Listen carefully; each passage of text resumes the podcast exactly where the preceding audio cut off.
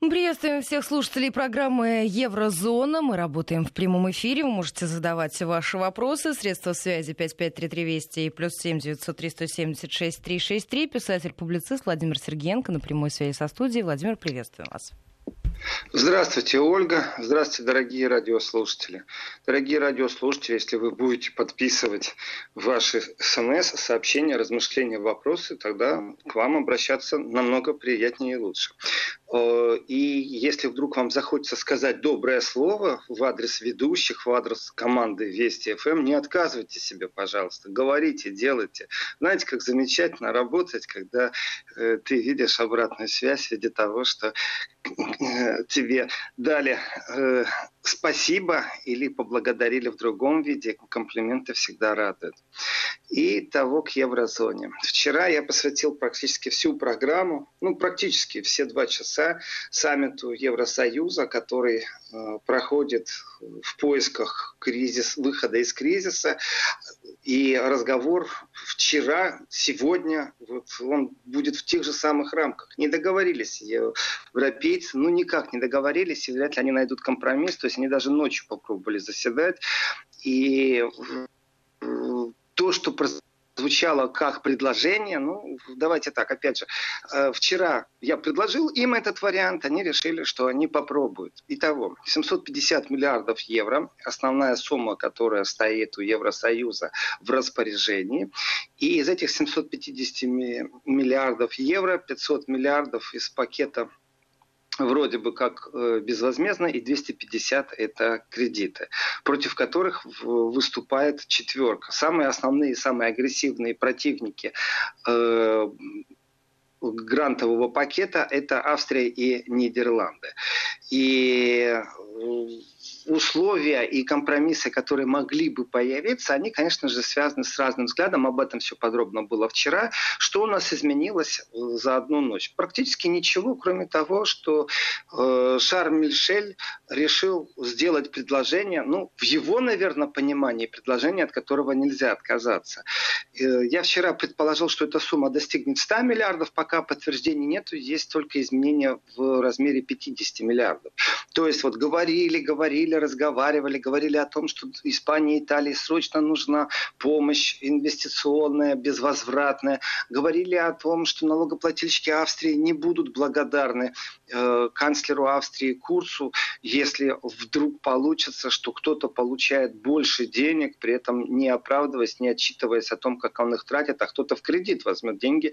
Мало того, что нужно будет возвращать, так еще и проценты выплачивать. Э, говорили о том, что Польша и Венгрия являются не очень правовыми государствами с точки зрения Евросоюза, и, и э, привязать выдачу кредитов и субсидий к правилам Евросоюза. То есть, если ты соответствуешь нашим стандартам, получишь денег. Не соответствуешь, до свидания. В принципе, коронавирус, вот честное слово, уважаемые радиослушатели, как бы я к нему ни относился, но мне кажется, коронавирус ни капли не разбирается в брюссельской бюрократии. Мне кажется, что коронавирус не разбирается в понятии, что такое правовое государство и что такое неправовое государство. Он просто ударил по людям, да еще и как вторично по экономике.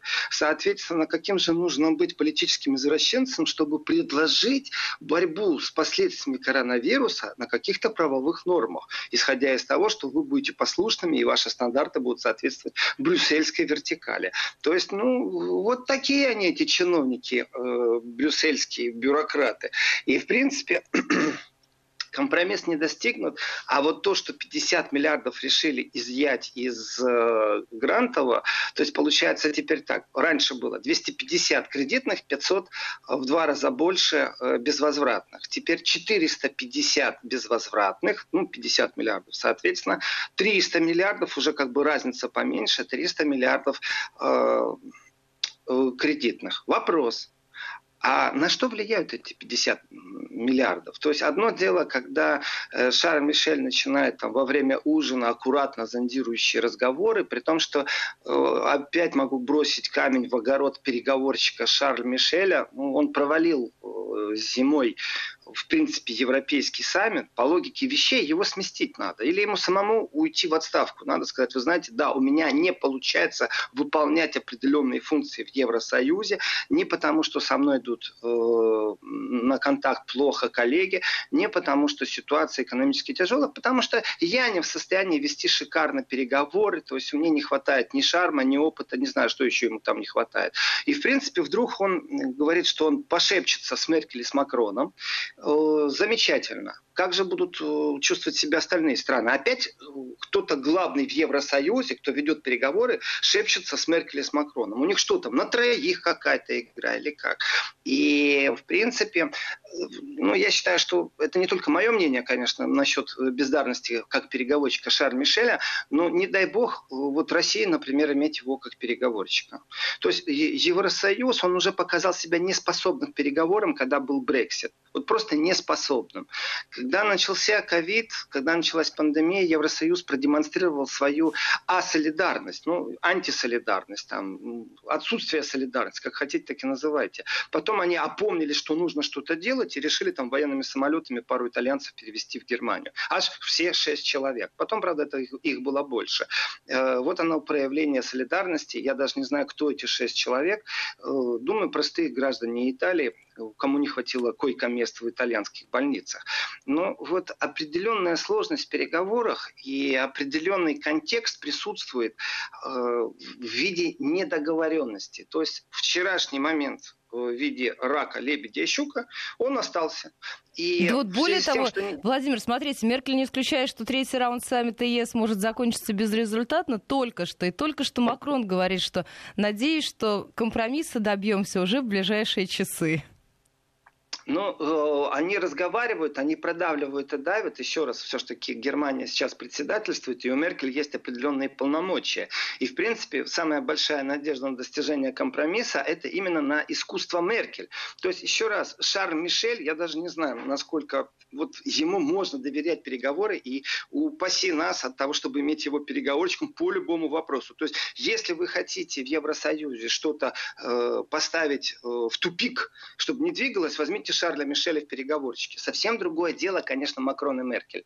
Конечно же. И Меркель все-таки, вот, вот как бы я к ней не относился, какая бы она ни была, согласен я с ее политикой, не согласен. Согласен я с политикой, которую она внутри страны творила, внутри своей партии, э- нравится мне, не нравится, это все безобъективно. Объективно это функционер с большой буквы. Меркель опытнейший игрок, просто мощь такая политическая. И на фоне всех остальных, вы знаете, я считаю, что Меркель, конечно же, пару раз, например, вела себя свысока в отношениях с канцлером Австрии, что не имела права делать. То есть, например, не нравится что-то в австрийско-германских отношениях. Ну вот что-то не понравилось, у них есть проблема.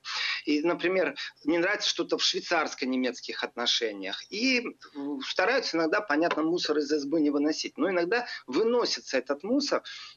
И выясняется, что, например, Германия приняла решение сократить сотрудничество с Австрией в сфере безопасности.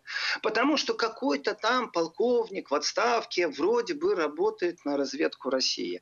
Ну хорошо, полковник там в отставке работает на разведку России. В отставке, еще раз, самое важное. А вы почем решили ударить? По сфере безопасности? Сфера безопасности – это огромное количество проблем. Это ультраправый терроризм, это ультралевый терроризм, это э, терроризм экспортированный, это внутренний терроризм Германии. Э, это терроризм экспортированный вместе с мигрантами и такой типичный игиловский терроризм или еще как-то. И именно в этом отношении вы решили сократить работу с Австрией. То, конечно, э, старшему поколению в виде Меркель. Давайте я тоже не постесняюсь этого сказать. У нее была предвыборная кампания, в которой ее пиарчики называли «мути», что в переводе с немецкого это уменьшительно ласкательное от слова «мама». То есть «мамочка», «мамуля», «матушка». И этот образ очень сильно пиарился, создавался абсолютно профессионально и грамотно, что можно сказать. Но этот образ, он уже отцвел. Предвыборная Меркель давно позади, и она из мути перекочевала в понятие «ома», то есть бабушка. И зачастую ее так называют в Германии. И вот новое поколение в виде э, Курца, Себастьян Курц, э, канцлер Австрии, молодой, совсем другого формата человек. И, конечно, в политическом смысле слова, ну, сравнить опыт функционерства по годам — это одно, а вот по делам — это совсем другое. И вот здесь вот не возьмешь насколько. И язык у них один, а вот интересы у них разные.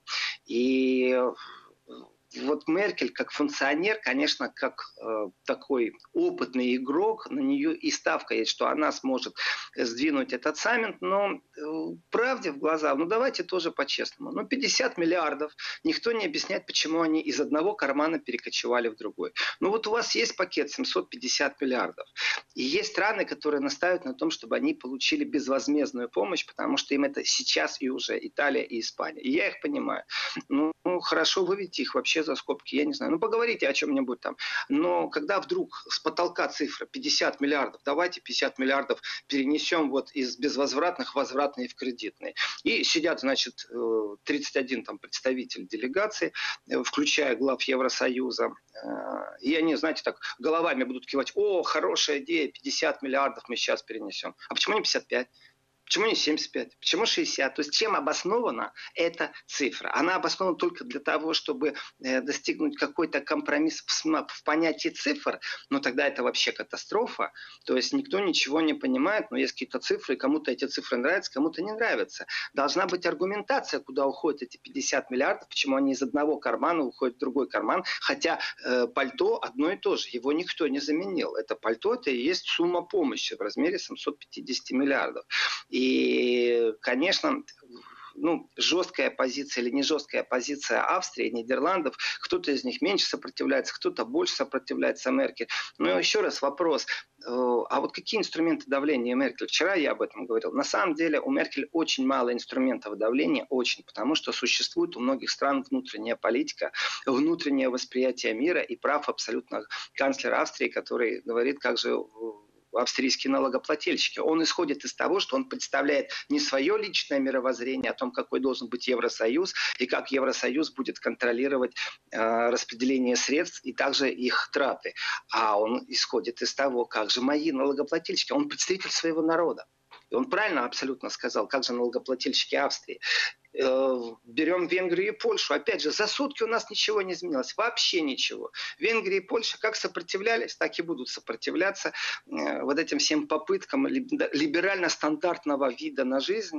У меня такое иногда ощущение, что некоторые политики дают какую-то тайную присягу. То есть прежде чем вступить в Европарламент, прежде чем ты станешь кандидатом на пост руководителя правительства, тебя в какой-то тайный клуб заводят и тебе говорят: ознакомься и подпиши. Может быть, там кровью они расписываются, я не знаю, но это какой-то тайный клуб, потому что э, либеральная догма в контексте конец истории развития философии без демократии, этот номер не проходит с Венгрией и Польшей. И, конечно же, э, увязать выплаты с соблюдением стандартов правового государства, разговор сразу перерастает в две э, плоскости. Первое, это что такое правовое государство. Ну, то есть, если поляки решили, что они так хотят, и большинство голосов в парламенте поддержало, это их правило.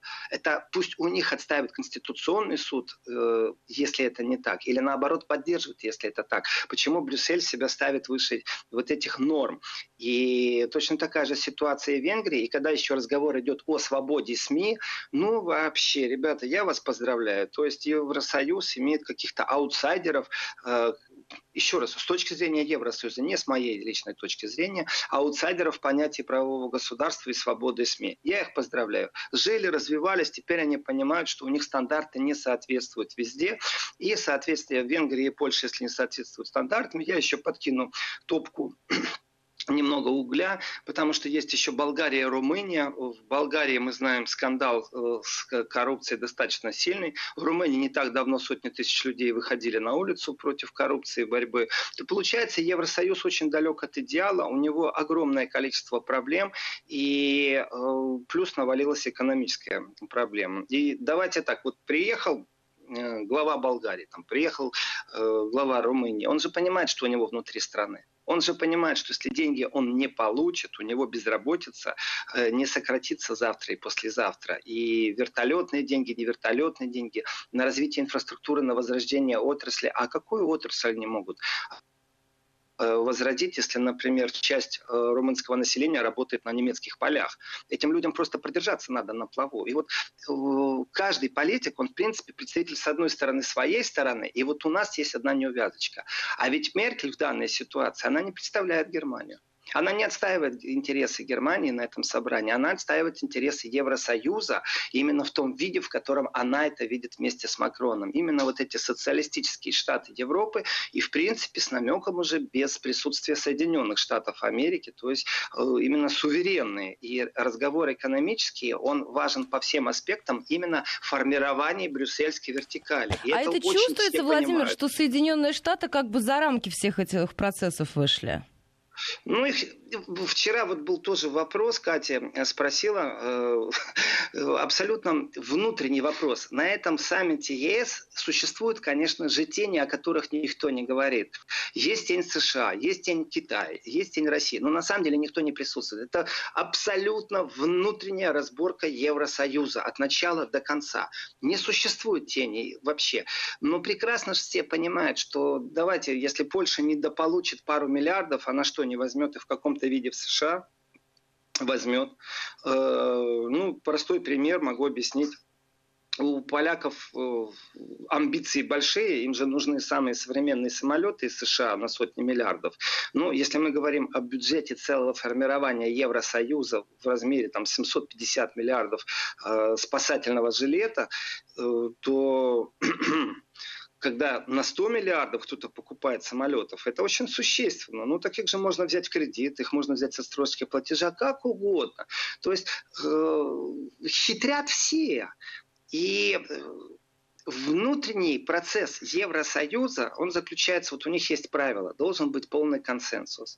И в этом отношении, знаете, когда Нидерланды говорят, что да, это в правильном, вот этот политический, иногда дипломатический разговор, очень хочется послушать, что они там говорят, когда они вилками и ножами стучат по тарелке во время ужина, и Шарль Мишель ведет зондирующие разговоры. Как вы относитесь, вот если я пятьдесят миллиардов перекину из безвозмездной копилки в кредитную копилку? И все, о, наверное, это очень хорошо. Нидерланды говорят, в правильном направлении идете, товарищи, особенно Шарль Мишель. То есть у меня ощущение, что этот бюрократизм, который там присутствует, на самом деле имеет под собой второе дно. И это второе дно в пакете помощи, оно действительно стараются, чтобы оно не озвучило, потому что будет, понятно, э, ну, скажем так, неравенство в Европейском Союзе определенных государств. И вопрос, конечно же, очень жесткий, на который нужно отвечать. Оппозиционеры в разных странах, конечно же, его задают и критикуют на уровне парламента, это не пройдет мимо, но действительно ли, простите меня за это слово, Меркель и Макрон разруливают в Европе деньги? Или все-таки это демократия, в которой очень тяжело договориться, двадцать семь стран, представительниц Евросоюза, должны выработать этот компромисс, и в этом компромиссе есть здравое зерно, то есть не просто пятьдесят миллиардов, вот просто, понимаете, они просто сумму назвали. Они ее не привязывают к каким-то понятиям. То есть, например, у нас существует цикл изготовления таких-то деталей. В Монако у нас делают пластиковые ручки для Порше, а двигатель собирают немецкий... фабрики. Вообще-то шестеренки делают в Австрии. Так вот, эту отрасль, она примерно нуждается в двадцати миллиардах. Давайте распределим по количеству там, трудозанятости населения. Ну, например, да, они просто сказали пятьдесят миллиардов. Вот от чего это? Это говорит мне об определенной беспомощности. То есть им нужен компромисс в самом формировании Евросоюза. И вот здесь вот начинается второе дно. Это то, что Евросоюз ради Евросоюза. Потому что очень стыдно провалиться. Очень стыдно. Я думаю, что основные оппоненты, конечно же, переговариваются через Меркель. Конечно же, они переговаривают через Шарль Мишеля. И это не Польша с Венгрией, которые говорят, перестаньте попытаться нам рассказать что-то о соблюдении ваших стандартов правового государства и к этому привязать спасительный, спасательный круг экономический. Я думаю, что все-таки разговор идет между Италией, Испанией и другими странами, потому что Италия и Испания главные претенденты на вот эти субсидии без безвозвратные. И для них это очень важно, потому что итальянская экономика находится, ну, давайте, она в таких минусах, что греческий долг – это ерунда просто по сравнению с итальянским долгом. И как они будут выкарабкиваться, им нужно получить полный суверенитет, им нужно, э, нарушая европейские правила, которые четко говорят, сколько можно э, и как можно загонять бюджет в минус, насколько можно уходить и э, наступать на эти брюссельские нормы, то есть там разница большая. Имеем ли мы право в долг влезть или не имеем права? Насколько мы имеем? То есть все эти нюансы, они все равно упираются в деньги. И в этих деньгах, конечно же, есть еще и, э, ну, знаете, крик о помощи. Вот тоже чисто по-человечески, без всяких умных дипломатических слов. Это... Э, Давайте вот рассмотрим Италию, например, не с точки зрения каких-то общих слов, когда средний бизнес нуждается в поддержке, большой бизнес нуждается в поддержке, туристический бизнес нуждается в поддержке, а совсем с другой позиции. Представьте себе, что у человека нет никаких гарантий, чтобы получить кредит. Вот у него нет никаких гарантий. У него маленькая лавчонка, в которой он продавал сувениры. И он, у него весь бизнес, весь его образ жизни сводился к тому, что этих туристов было тысячи в месяц, и каждый из них покупал какую-то маленькую безделушку, то магнитик, то еще что-то. И таких людей тоже много, и, и это целая отрасль, которая содержала семьи целые, и этот человек не может получить кредит. Не то чтобы оплатить закупку новых сувениров, которые зачастую делаются не в Италии, тоже такой момент, а для того, чтобы просто свое жилье оплатить, свое электричество и свою еду. И этот человек, предприниматель, мелкий предприниматель, средний предприниматель, получает спокойно этот кредит в мафиозных структурах, в мафии. И вот как теперь глава правительства итальянского должен себя вести на переговорах? Он понимает, что у него меняется полностью образ жизни, влияние мафии в его стране, Камора. Мафия – это семья, Камора – это мафиозная группировка. Так вот, ну, мафия в открытую во время, во время пандемии помогала людям на той же самой Сицилии. Не только, Ольга, не только на Сицилии э, была помощь, э, и не только пакеты с едой символически э, развозили. Некоторые моменты, знаете, я помню, коллеги зарубежные фотографии выставляли и показывали там распределение еды. На самом деле очень многие вещи, они незаметно происходят, потому что это теневой бизнес, и смысл простой.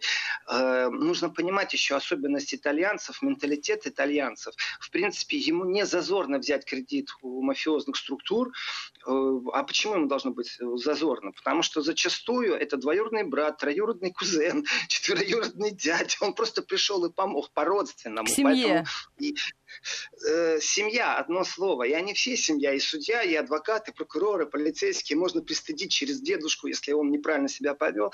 Но это было все-таки, знаете, где-то это все было покрыто плесенью. Это было все как-то устаревшее. Оно себя изживало. А теперь получается, есть, что все это получило тот... новую жизнь? Не расслышал, а давайте, Ольга. Давайте об этом. Я хотела спросить, все это получило новую жизнь. Давайте мы сейчас прервемся. Новости сразу после, с этого момента продолжим. одиннадцать тридцать пять в Москве. Мы снова в эфире. Если хотите присоединиться к программе «Еврозона», то пять пять три три двести и плюс семь девятьсот три сто семьдесят шесть триста шестьдесят три. Мы работаем в прямом эфире. Владимир Сергеенко отвечает на мои и на ваши вопросы. Владимир, хотела у вас спросить по поводу Италии. То есть получается, что а, вся вот эта коронавирусная история, она дала итальянской мафии, а, ну, по сути, новые возможности. Я правильно вас понимаю? Ну, новые возможности – это хорошо забытые старые возможности. Вообще сам факт ее присутствия в жизни итальянцев – это стало очевидностью. И почему происходят такие вещи? Ну, очень просто. Святое место пусто не бывает. И это не то, что, знаете, там какие-то сплетни, слухи из Сицилии пришли, что вот там сицилианская мафия там помогает как-то людям. Да нет, это в итальянской газете было много шума об этом, стало известно. При этом вот эти вот э, кредиты, знаете, мы так говорим, кредиты, слово красивое. Да давайте вот честно называть все своими именами. Перебиться от зарплаты до зарплаты. И человек пришел в банк, а ему банк не выдал денег, и еще ограничения там на наличные, например. Ну вот, вот тут жесть такая жизненная. И у родственников одолжил, понимаете? А родственники это уже как раз представители э, э, криминальных или полукриминальных структур. Тут тоже разговор, ну, достаточно длинный, для этого нужно понимать вообще, как функционирует итальянское общество. И если налоги не платишь, это тоже криминал. И вот сам факт того, что помощь приходила не от государства, то есть государство слишком медленно реагирует с одной стороны, а с другой стороны у государства нет возможности. И в этот момент всплыла традиционная форма итальянского существования. Это безумно важно для осознания того, что делает итальянский глава правительства на этом саммите. Он свою страну спасает в первую очередь, да, ему глубоко все равно на Евросоюз. И вот эта вот философия евросоюзная, она... Ну, как сказать, ну, кто может себе позволить, вот пусть и философствует, а если не может себе позволить, если у него в стране черти что творится. И вроде бы, знаете, так, опять замолчали, но только те, кто взяли вот эти вот, ну, кредит или одолжили денег, как хотите, так и называйте, по смыслу суть одна и та же. Им, их же отдавать надо. И отдавать не в банк, где к вам придет какой-то клерк, пишет имущество, двадцать раз письма напишет, потом э, судебный пристав придет и пишет имущество и поймет, что у вас э, нечего изымать. Потому что что ваш телевизор стоит копейки, потому что стол у стуля не заберем, и совсем другое дело мафия. Сегодня ты взял, завтра ты как будешь отдавать? Там не будет судебных приставов, там будут другие приставы, которые действуют по-другому. И, конечно, это может взорвать и страну изнутри, в том числе. Поэтому очень тяжелая задача у глав правительства Италии и Испании. И я понимаю тяжесть, которая на них лежит. Это внутренняя тяжесть, та ситуация, которая у них внутри страны. И вот я хочу зачитать одно эс эм эс.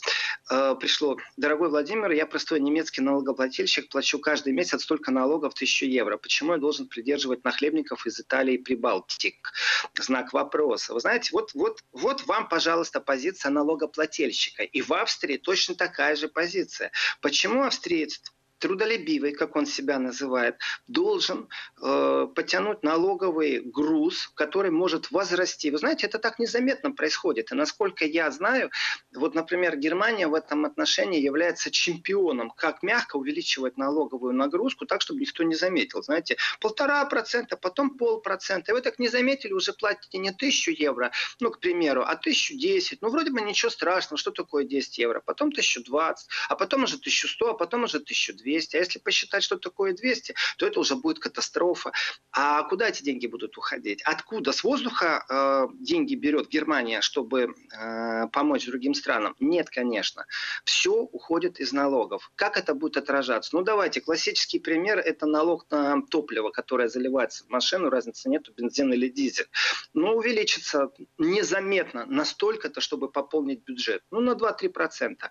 Не то, чтобы там незамедлительно в течение недели, в течение некоторого времени подорожает все. Как только дорожает топливо, дорожает все. Потому что это доставка, это логистика. И хлеб тоже привозят, э, как правило, грузовиками. И в этом отношении э, позиция налогоплательщиков, вот классическое просто письмо из Германии, и точно так же в Австрии, читаю австрийскую прессу и понимаю, что налогоплательщик не готов обслуживать интересы других стран, австрийский. И э, австрийская пенсия, она больше, например, немецкой пенсии. Хотя работают что немцы, что австрийцы одинаково. Нельзя их э, как-то, не знаю, различать по нетрудоспособности, по нетрудолюбию. То есть они одинаковые сотрудники, типичные такие бюргеры. И работают одинаково, только почему-то в одной стране пенсия больше, а в другой стране пенсия меньше. Почему? Потому что система налогообложения такая. И э, налогоплательщик понимает, что зачастую он инвестирует деньги куда? Ну хорошо, часть идет в образование к детям, внукам, часть идет на дороги, часть идет куда? На медицину? Так нам что показал сейчас пандемия и ковид? Что медицины в некоторых странах вообще не было. Вопрос-то, куда уходили эти деньги налогоплательщиков? Что это за система вообще такая налогопла... э, налогосбора, в которой ты не пользуешься благами того, что у тебя должно быть? И государство очень замедленно сработало. И И действительно мнение, это внутри Италии на предвыборной кампании, во времена предвыборной кампании очень часто звучало, что ленивый юг. И эти слова говорили те, кто были у власти, в том числе и министры. Я не буду сейчас повторять э, все предвыборные лозунги, но потом они приносили свои извинения, говорили, что не это имели в виду. Ну, ну, слова такие произносились, ленивый юг. То что же говорит тем, кто граничит с Италией севера? И тогда... Вот ментальное восприятие какой-то другой страны, в которой плохо, в которой кризис, оно зачастую связано именно с внутренним кошельком, с внутренним наполнением холодильника. И здесь есть непонимание. И если Меркель может декларировать что-то о большой Европе, потому что ей это очень важно, чтобы этот Евросоюз остался ради Евросоюза, потому что тем самым, я, я сейчас опять повторяю не мои слова, э, э, империя Германия строится дальше, и колонизация из Германии происходит дальше, только это совсем новый виток. То есть здесь нужно очень красиво дать денег, очень красиво поговорить со своим налогоплательщиком внутри страны Германии, рассказать ему, что у него все будет так же, как и всегда. И сделать так, чтобы Италия с Испанией не задумывались, а также и Польша, и Венгрия, о том, что в принципе в Евросоюзе что-то не то. И вот это что-то не то, а ведь они могут тоже объединиться и начать выставлять совсем другие условия той же Германии. И в этом отношении, конечно же, привязать, например, реформы, вчера я этот пример привел, сегодня его можно только подтвердить, что когда Международный валютный фонд дает какие-то указания, как сэкономить деньги, как вы должны зарабатывать у себя в стране, откуда можно вытащить еще деньги, это, как правило, идет сокращение социальных стандартов. То есть, начиная от всего, от того, что у вас в классе сидело пятнадцать учеников, теперь будет тридцать, потому что учителей не хватает. У вас продленка была до семнадцати тридцати, теперь будет до четырнадцати тридцати, потому что, опять же, не хватает учителей. И, и вот так вот все стандарты, которые будут навязываться, это всегда скрывается под красивым словом «реформа». И человеческий фактор отсутствует в этом деле, потому что это деньги, это бухгалтерия, понимаете? Это крот, который сидит со счетами и говорит, ну, пол зернышка в день, так это же сколько получится в год. Вот то же самое пробует Евросоюз навязать. И когда они предлагают Италии и Испании получить не просто деньги, а гарантировать, что у них будут реформы, то есть получается, что страны, которые больше всего пострадали, они должны провести реформы. И расскажите мне, какую реформу может провести Италия и Испания, чтобы начать как-то выплачивать долги, перестраивать эти долги, реконструкция этих долгов. Это только может быть сокращение, а оно и так было не сильным, социальное сопровождение налогоплательщика. То есть э, работа и забота итальянского и испанского правительства — это получить любым путем деньги. Э, но итальянцы получат деньги, а это то же самое, что в Австрии завтра правительственный переворот. Ну, понимаете, то есть в Германии не будет правительственного переворота, потому что страна очень богатая, а в Австрии это может быть очень чувствительно. То есть э, канцлер Австрии не имеет права себе позволить ошибку, э, вернуться в свою страну так, чтобы не защитить интерес своего народа, то есть налогоплательщика. И тогда э, предложение, которое... Э, говорит Шарль Мишель, он говорит, а давайте вот Австрия, например, и там Швеция будут платить меньше денег в общую казну. То есть вы согласитесь, пожалуйста, на то, что мы даем побольше денег безвозвратно, вот эти грантовые субсидии, но за то, что вы согласились, мы вас там лет на пять, притом ни одной цифры не прозвучало из уст Шарля Мишеля. То есть это только предложение ради предложения, мол, давайте аккуратно обсудим, тонко намекнем, вы будете меньше платить в общую казну, в общую кастрюлю, из которой все черпают в Евросоюз. И как вот э, канцлер Австрии может за две секунды осознать, что ему предложили. То есть слова-то понятно, но это же тяжелая экономическая модель. Сколько они в эту кастрюлю дают, сколько они не будут давать, и, и, и что он тем самым уступил. Где же этот торг настоящий? Ну и давайте, да, подумаем об этом. Вот хорошо. Все, и опять вилки с ножами бьют по тарелкам, цокают как копытами по брусчатке лошади и э, задумываются. Ну, а Владимир, мы сейчас на секундочку буквально должны прерваться. Регион некоторые уходят на местное вещание. Мы возвращаемся. Вести эф эм. Мы вернулись в программу пять пять три три Вести и плюс семь девятьсот три сто семьдесят шесть три шесть три. Ну вот я смотрю на сообщения от наших слушателей. Очень-очень многие, те, кто живет в Европе, подтверждают ваши слова. Вот из Германии только что пришло сообщение. Раньше не было налога на пенсию, сейчас дерут за милую душу. Есть такая очень неприятная вещь. Это те, кто уже сталкивался с диктатурой Международного валютного фонда. Вот здесь аналогия, она очень простая. Вот Европейский Центральный банк, Брюссель, они что-то же в таком духе будут действовать. И вполне возможно, что непосредственно пенсионер, чей избирательный голос важен, он не почувствует ничего. И вот здесь, вот, конечно же, вступает в борьбу, политический ландшафт э, меняется именно благодаря этой борьбе. И вступает в борьбу определенная определенное мышление. Ну да, пенсионер-то не почувствовал разницы, только его дети и внуки почувствуют разницу, потому что долговые обязательства до пятидесятого года распределены. То есть те, кто будут выходить на пенсию с двадцать седьмого года, вроде бы, понимаете, это далеко. Ну и здесь тогда уже можно рассуждать о менталитете, например, почему выгодно разрушать традиционно семейные узы. То есть э, почему я должен думать за внуков? Мне здесь сейчас хорошо. Ну, это другой, конечно, разговор сейчас, но я вижу определенную связку всегда между философией и традициями, которые Евросоюз навязывает со словами, что у нас общие ценности. Да нету никакой общей ценности у южного сицилианца, который взял у, ма- у мафии денег взаймы, потому что вот перебиться надо на месяц, на два, всего лишь навсего. И у немца, который будет получать восемьдесят процентов зарплаты, плюс еще получит компенсацию одноразовую, потому что бэ эм вэ прикрыла э, или сократила э, рабочие места или прикрыло производство какого-то ряда моделей, какую-то линейку. Но это абсолютно разные подходы. У них ничего общего нет у людей, у этих людей. Каждый за себя в данной ситуации. И... Э, вернусь тогда к фигуре Меркель, которая председательствует и которая действительно является китом и глыбой. Да, у Меркель есть возможность... Э, Я думаю, что это ее последняя политическая возможность за полгода сейчас в Европе создать определенную модель, которая будет э, функционировать даже без нее. Это очень важно. То есть Меркель уйдет, а модель должна работать дальше. И нужно заложить вот эти вот краеугольные камни, в которых Европа будет развиваться именно философски, именно идеологически дальше. И вот здесь вот оказалось, что не просто, знаете, сказать, как Меркель обманула, между прочим, немецких налогоплательщиков и сказала, мы справимся. А потом сказала через пару лет, ой, ну я сделала ошибку. Понимаете, это разговор идет о том, когда впускали э, беженцев в Германию. Мы справимся. Это ее фраза, которую ей ставят вину. В данном случае она не разговаривает через ручные СМИ, через подтасовку фотографий в СМИ. Вы понимаете, да, Ольга, о чем я сейчас говорю? О том, что когда беженцы шли, вместо того, чтобы показывать, что там восемьдесят процентов молодых здоровых парней, показывали детей заплаканными глазами все немецкие СМИ, и чтобы вызвать одобрение политики Меркель.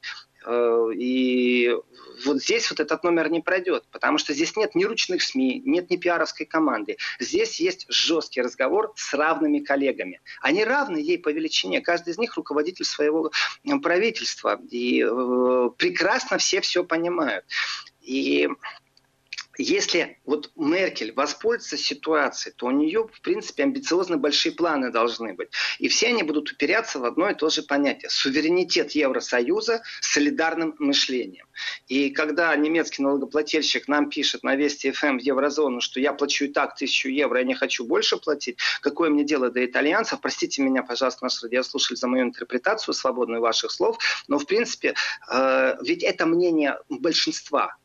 Никто не хочет, чтобы у него стандарт жизни уменьшился, потому что навязывается солидарность. И тогда мы возвращаемся действительно к пониманию социализм, Советский Союз и ко всему, что может быть с этим связано. И, конечно, это абсолютно чуждая философия Соединенным Штатам Америки, где дикий капитализм устами Трампа все время присутствует. И Меркель с точки зрения суверенитета должна сделать несколько шагов. Первый, договориться сейчас о спасении экономики, выстроить брюссельский контроль того, как эти страны будут спасаться. Второе, закрепить этот контроль настолько, чтобы э, и долги, и обязательства, а также стандарты жизни примерно летом через двадцать пять плюс-минус выровнялись по всей Европе. Но это как цель нужно ставить, что тоже очень странно, чтобы немцы жили точно так же, как и испанцы, например, зап- самые западные испанцы или самые северные испанцы. Я сейчас не Каталонию беру. И вот еще плюс к этому нужно прибавить армию европейскую, которая не зависит от США, ядерный зонтик, киберпространство, сервера, которых нету, ноу-хау есть, программисты есть, все есть. А все равно зависимость от э, трансатлантических партнеров. Э, кроме армии, кроме киберпространства, банковскую систему выстроить так, чтобы можно было, если пообещал Ирану, э, выходить из ядерной программы на совместно э, приемлемых условиях, то чтобы это и осталось. То есть у Меркель за полгода, и это ее действительно дембельский аккорд, есть возможность вот либо стать той фигурой, которая в Европе заложила самый главный камень для того, чтобы эта Европа развивалась в динамичном э, каком-то тренде, и или же все-таки остаться свидетелем вот этой э, европейской модели, которая, ну да, получилась, вот при мне было так, а без меня хоть потоп. Это тоже возможно. И дело не в фигуре даже Меркель. Я уверен, что Меркель заинтересована на все сто процентов, мою уверенность никто не поколебит, чтобы Меркель заинтересована в формировании Евросоюза, у которого усилится тенденция вот, брюссельской вертикали. Потому что она воспитывалась вон, школа комсомола, все в порядке. У нее советское образование, советское мышление, это иногда ярко выражено. Просто на европейский, на западноевропейский лад. А вот второй вариант, это ей просто не дадут. Ей просто не дадут. Потому что э, совсем э, карманом сделать Брюссель по философии это невозможно. Есть четкое правило. Должен быть консенсус. И э, вот э, Рутте, глава э, голландского правительства Нидерландов, он вообще-то так жестко стоит на позиции. Даже уже было сообщение, что канцлер Австрии Себастьян Курц, он показал себя несколько более гибким. Вот, вот дипломатическая фраза. Несколько более гибким, чем Рутте. И, в принципе, получается, что Голландия сейчас основной фактор сопротивления, потому что, я думаю, Польша и Венгрия, конечно же, конечно же, добьются того, что никто не будет им ставить каких-то там политических условий. Просто это ну, бред в данном случае. Вернусь к тезису, что ковид не разбивается, не разбирается, что такое правовое государство, что такое неправовое, косит всех подряд. И в этом отношении тогда получается, что э, главный фактор сопротивления у Меркель – это Голландия, как это ни странно. И Нидерланды в своем сопротивлении, они э, ну, просто иные, просто по-другому смотрят на э, события. Владимир, смотрите, вот. Макрон сделал еще несколько заявлений. Он отметил, что вместе с Ангелой Меркель они добиваются принятия, я процитирую, беспрецедентного плана восстановления, который соответствует кризису, который мы сейчас переживаем, и целям в области занятости, климата, нашего суверенитета и ценностям Европы. При этом, как заявил президент Франции, мы готовы к компромиссу, но не собираемся отказываться от наших амбиций. Каждый должен взять на себя ответственность, но мы продолжим вместе продвигаться вперед. Вот, пожалуйста, основная цель формирования Евросоюза, понимаете, традиции, философия, в общем, социалистические штаты Европы под контролем Меркель и Макрона. Я хочу э, поблагодарить радиослушателей, очень тепло вот откликнулись, и э, спасибо всем. Я не могу всех подряд зачитать, кто выразил благодарность или какую-то похвалу, но я вижу все эти смс, вот прямо передо мной они открыты. И мне очень нравится и Тульская область, мне очень нравится Италия, Германия, Норвегия, из Украины смс. Большое вам спасибо. Игорь из Иванова, большое вам спасибо. Анастасия, Москва. Это правда приятно. Это Волгоград. Приятно. Но мы сейчас с вами должны будем прерваться. У нас новости впереди. Сразу после выпуска продолжим. Пока можете задавать ваши вопросы во второй части, обязательно озвучим их.